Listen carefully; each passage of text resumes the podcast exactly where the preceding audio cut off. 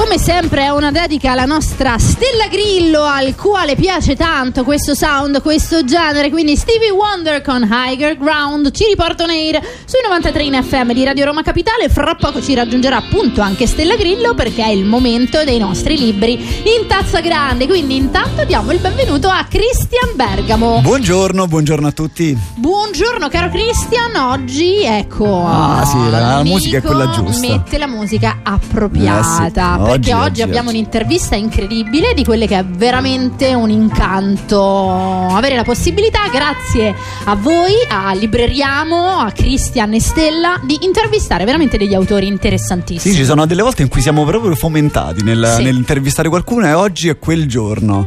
Oggi intervistiamo, vi faccio dei numeri di questo personaggio e poi vi dico il nome. Ha 417.000 follower su Facebook, 5 milioni di visualizzazioni al mese, 162.000 follower su Instagram e 100 milioni di copie vendute.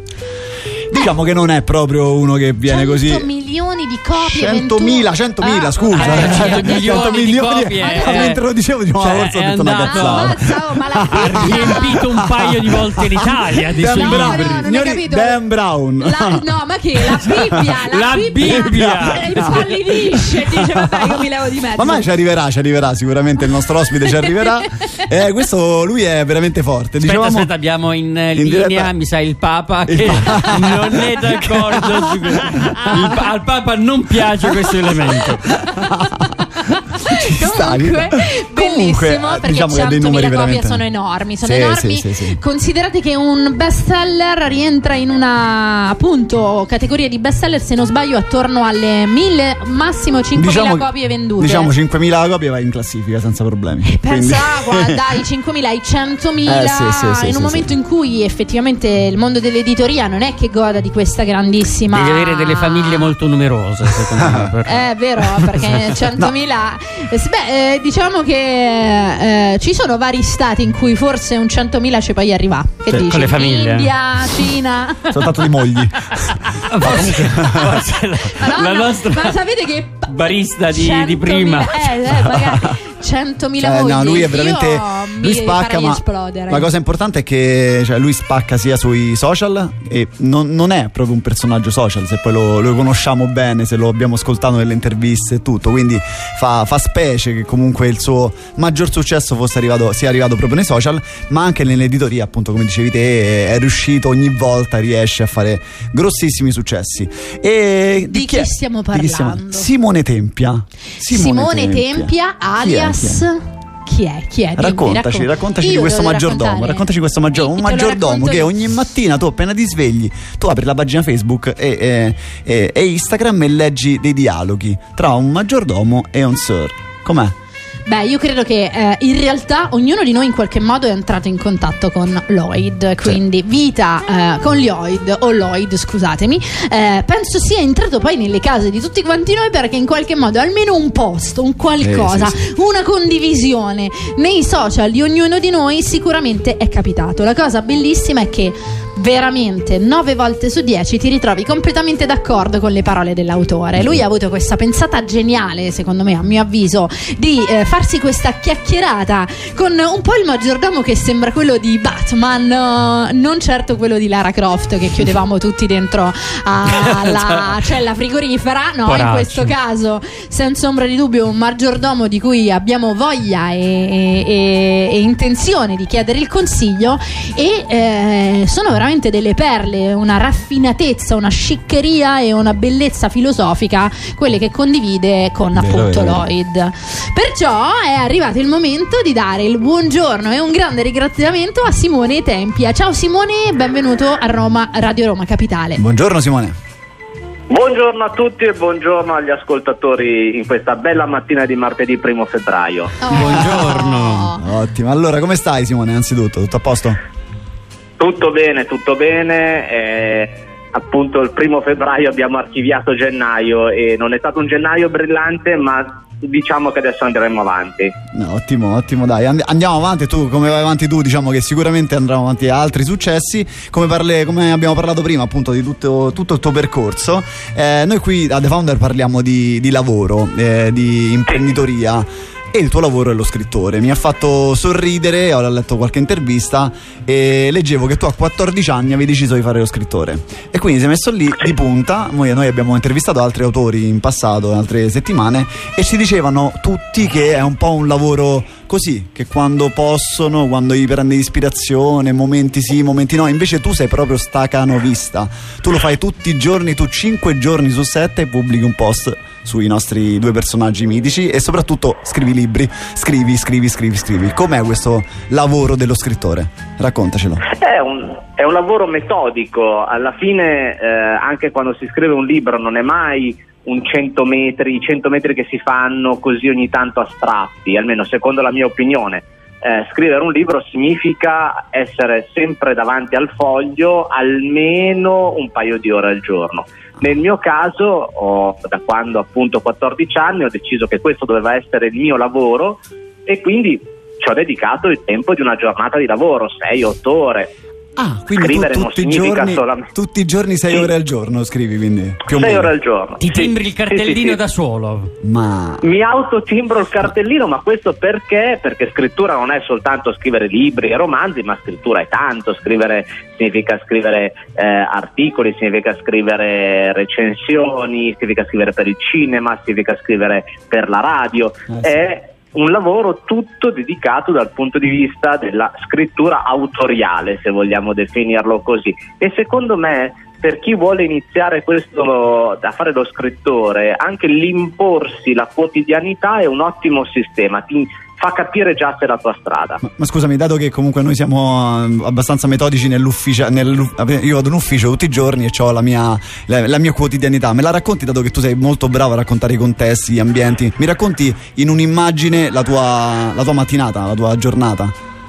Eh, la mia giornata è una giornata che si apre al mattino intorno alle otto e mezza con eh, l'occhio, con l'occhietto che inizia a, come le stecche delle persiane, lentamente a far filtrare una luce del giorno e alle nove, dopo un primo lunghissimo caffè, nel senso della quantità, sono davanti al mio computer che eh, o scrivo le cose che devo scrivere per il giorno, magari c'è un progetto per un'azienda, magari c'è un, eh, una puntata di un podcast e eh, poi invece dalle 3 del pomeriggio, dopo un pasto frugale a base probabilmente per lo più di amarezze, eh, mi, mi metto lì e in questo preciso istante sto scrivendo. Oh, mi sa che è caduta la Sì. linea. Ma... Ah, no, eccoci, eccoci. Non è caduta la linea, ma un pochettino sta saltando. Eh, noi ti- Ok. Eccoci, ora ti sentiamo perfettamente, Simone. Sì, Eh, do anche il benvenuto a Stella Ciao Grillo. Simone, buongiorno, buongiorno a tutti. Buongiorno! E quindi dopo mangiato Buongiorno. ricominci poi? E poi... Ricomincio, inizio a lavorare sul mio libro, sul nuovo libro, Ah, e poi ok. dalle, due, dalle 9 del, più o meno dalle 3 del pomeriggio alle 9 di sera sono dritto sul libro, quindi sono tendenzialmente un, in questo momento sto facendo 9-10 ore di, di Mamma lavoro mia, di penna. Simone, ma io ti voglio chiedere, ma tu ce l'hai il maggiordomo? Ma magari eh, non, No, avrei, non avrei avuto bisogno di io come dico sempre me lo sono fatto immaginare Perché non me lo potevo permettere, è eh, que- le- l'avevo- l'avevo Esatto. letto questa cosa. Allora, Stella, quante domande hai per il nostro Simone sicuramente? Allora, buongiorno intanto di nuovo. Eh, di che cosa avete parlato? Di Eh, lavoro? abbiamo parlato di lavoro, il suo lavoro da scrittore, perché sono veramente curioso di questa di sua eh, di- diversamente, diversamente dagli altri che abbiamo Esatto, intervistato fino esatto. adesso. Sì, sì. Allora, Simone, a me interessava insomma che insomma, tu raccontassi ai nostri ascoltatori eh, l'importanza della casa che tu descrivi nel tuo libro, perché segui un percorso, no? Dentro appunto la propria Sì. casa. Allora, credo che ci siano un pochino di problemi con In la linea linea? telefonica, quindi intanto facciamo una cosa un po', pu- un po' paragnosta. È stato No, scelto... Ah, io ho, ho capito, ho capito qual era il problema ho capito qual era il problema Ok. Secondo Mi me, sì, secondo me ho capito anch'io. Sono questi nuovi smartphone che a buffo mettono il silenzioso, il microfono che Assoluta- stacca. assolutamente vedo che avete colto in pieno qual era il mio de- È- è il una- difetto della linea È una frustrazione collettiva questa, quindi abbiamo ben capito. Ok, allora ci siamo, ci siamo. Ecco, Eh, no, allora praticamente eh, la casa è sempre stato un luogo in cui le persone tornavano, no? la, la, il ritorno a casa. Eh, in realtà negli ultimi due anni la casa è stata giustamente eh, e lecitamente il luogo in cui siamo stati però chiusi Mm-mm. perché eh, avevamo da mh, appunto tutelarci.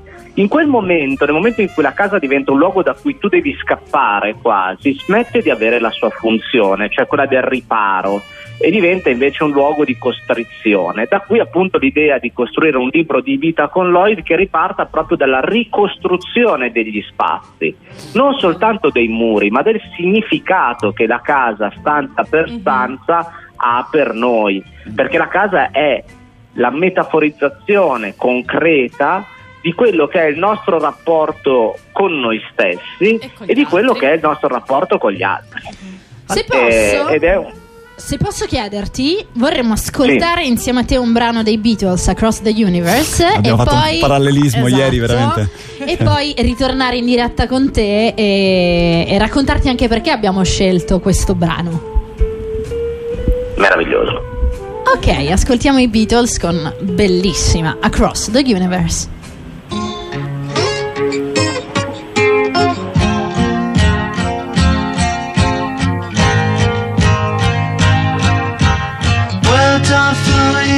Like endless rain into a paper cup. They slither wildly as they slip away across the universe. Of joy are drifting through my opened mind, possessing and caressing me. Nothing's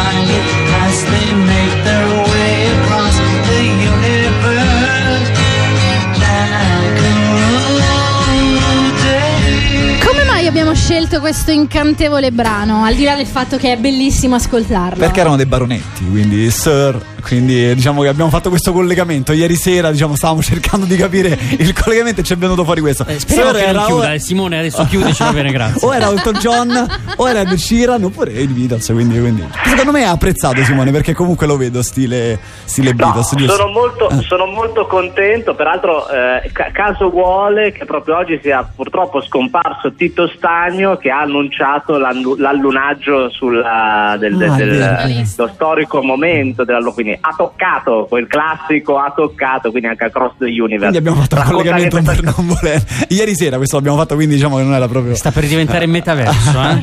Allora, a proposito del metaverso, a proposito del metaverso, Simone, io ero curioso di, una- di farti una domanda, perché ripeto, parliamo di lavoro e oggi il lavoro sui social è diventato, cioè, per molti è un lavoro, ma la cosa che mi ha fatto più pensare è una tua intervista in cui ti hanno chiesto un consiglio in pratica per diventare famosi sul web, sui social. E tu hai risposto laurearsi in marketing e comunicazione, ma soprattutto a divertirsi.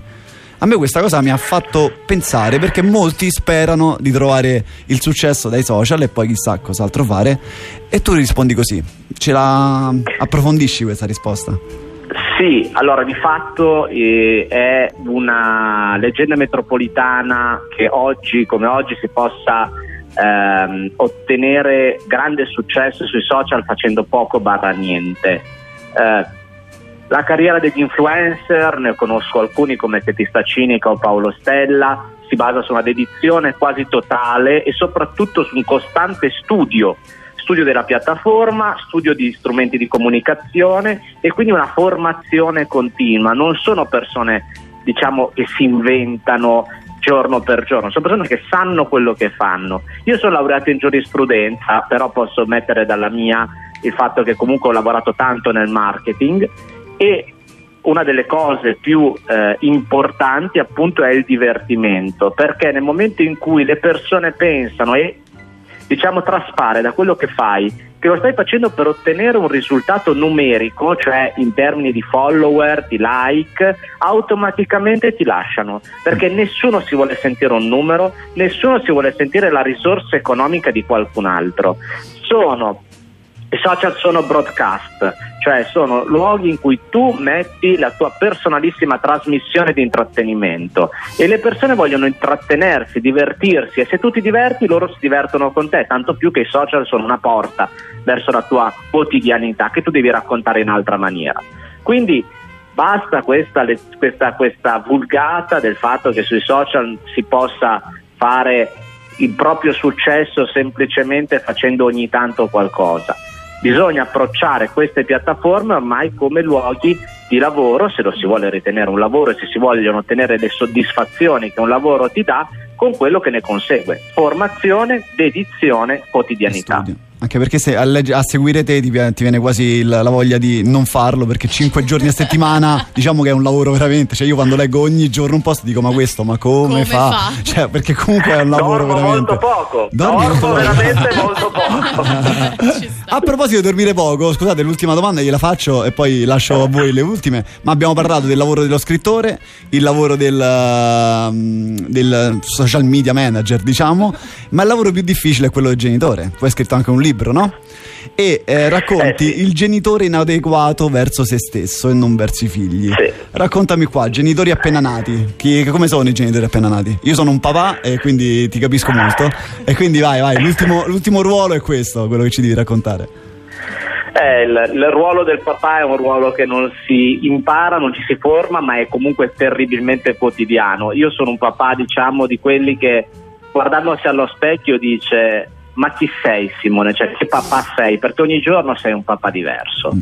ogni giorno sei chiamato a essere un papà diverso, ogni giorno sei posto, specie nei primi due anni, tre anni di vita del bambino in cui tendenzialmente è un ascensore verticale, non ti capita mai che un giorno ti ponga davanti dei dubbi, delle paure, dei, delle riflessioni simili al giorno prima. Non si nasce imparati nell'essere genitori, ma soprattutto non lo si diventa mai imparati e io sono quel tipo di papà lì. E ancora adesso, adesso sto affrontando il fatto che sotto abbiamo la tosse quindi probabilmente alla fine di questa telefonata chiamerò la pediatra per fissare un appuntamento.